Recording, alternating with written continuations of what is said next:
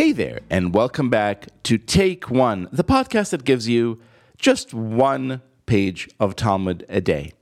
Today, a privilege, a pleasure, an honor to have one of my absolute favorite people on earth, my friend, my teacher, Dr. Bat Sheva Marcus. She is the clinical director of Maze Women's Sexual Health.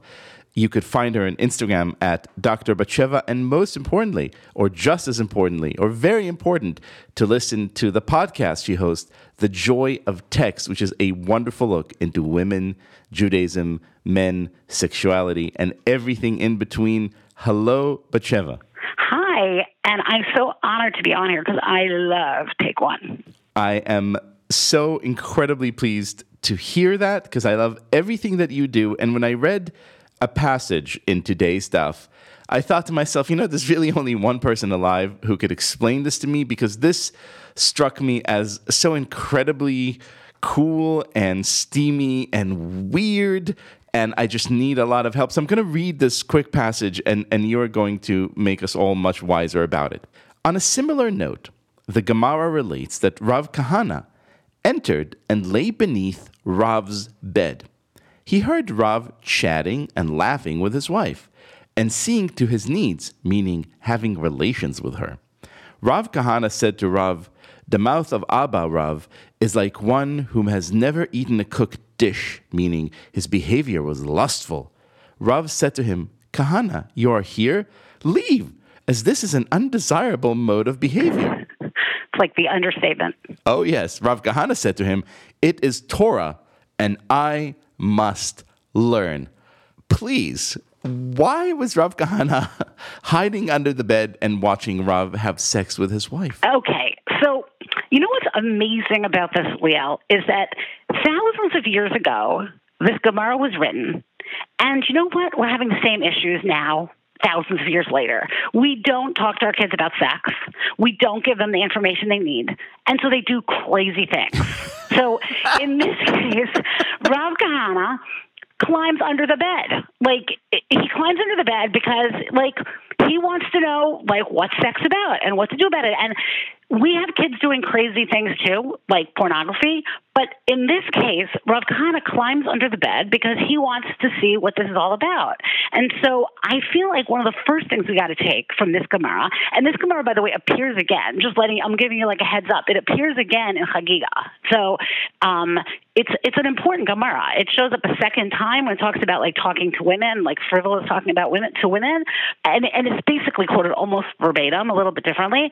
But the idea is that Rav Kahana like was so desperate for information that he climbs under the bed of his Rebbe to watch or listen as his Rebbe has sex. And so I think we kind of really need to take this to heart, Liel. The fact that like we need to really approach sex education in a more serious way. The Gemara is telling us that, and we've got to understand that. So that's piece number one that I think we need to hear from today's Gemara. Amazing. The other thing is that pleasure is really important, and I know that people can kind of go back and forth. You know, you'll hear Judaism is really sex positive, and that is true in some cases, but you're going to hit a lot of sources where Judaism is very sex negative as well. And um, there's a lot of different strains of attitudes in the Gemara, but in this one, we see a very distinct approach to sex, which is like pleasure is really important. You know, um, Rav was in bed with his wife. They were joking around. They were talking. They were really enjoying themselves. This was not clearly about procreation. Just this was about really getting into sex. And I think that that's something that the Gemara is making really clear here. And that is a second piece of information that we take from this whole thing. And I and I, I and I think it should not be minimized because I think it's so important the idea that sex and sexuality is a critical piece of relationships and it is wholly in and of the fact that it is part of a relationship. So I, I, think that's just wonderful that the Gemara approaches it here. I love I love this text.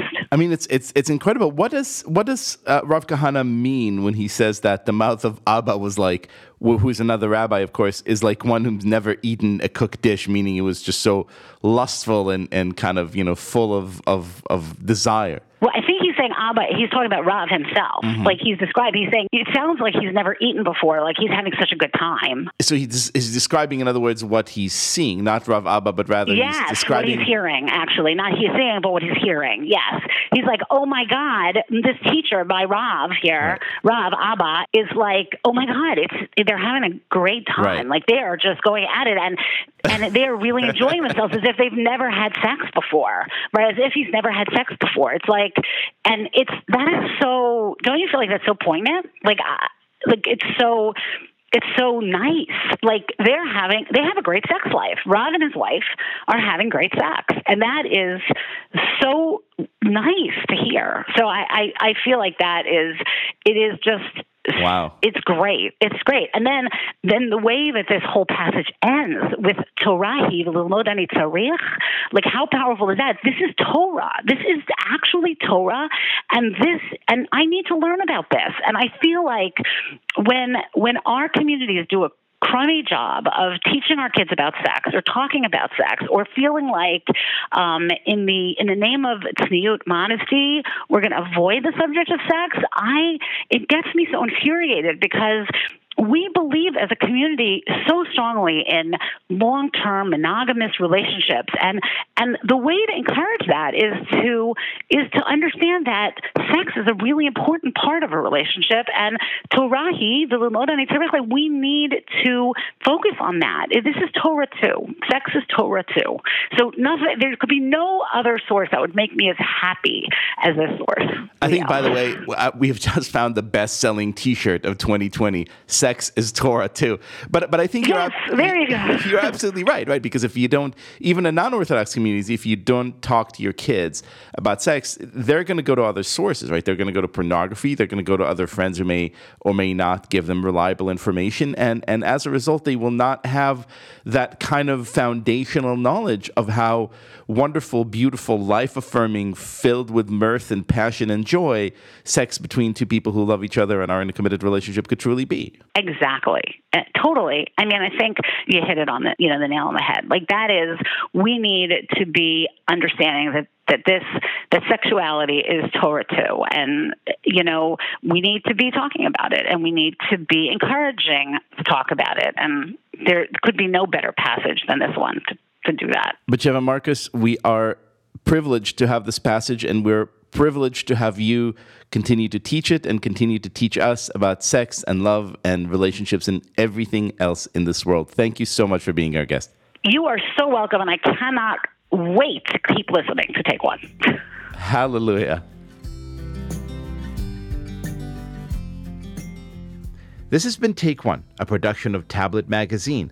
If you enjoyed this show, please go rate and review us on iTunes or whatever platform you're listening to this podcast on. Each week, we'll be releasing new episodes Monday through Friday, covering the entire weekly section of Reading Daf Yomi. I'm your host, Liel Leibovitz. Our producer's Josh Cross. For more information, go to tabletmag.com slash take one or email us at take one at tabletmag.com. I hope we've made your day a little bit more Talmudic, and we'll see you again soon.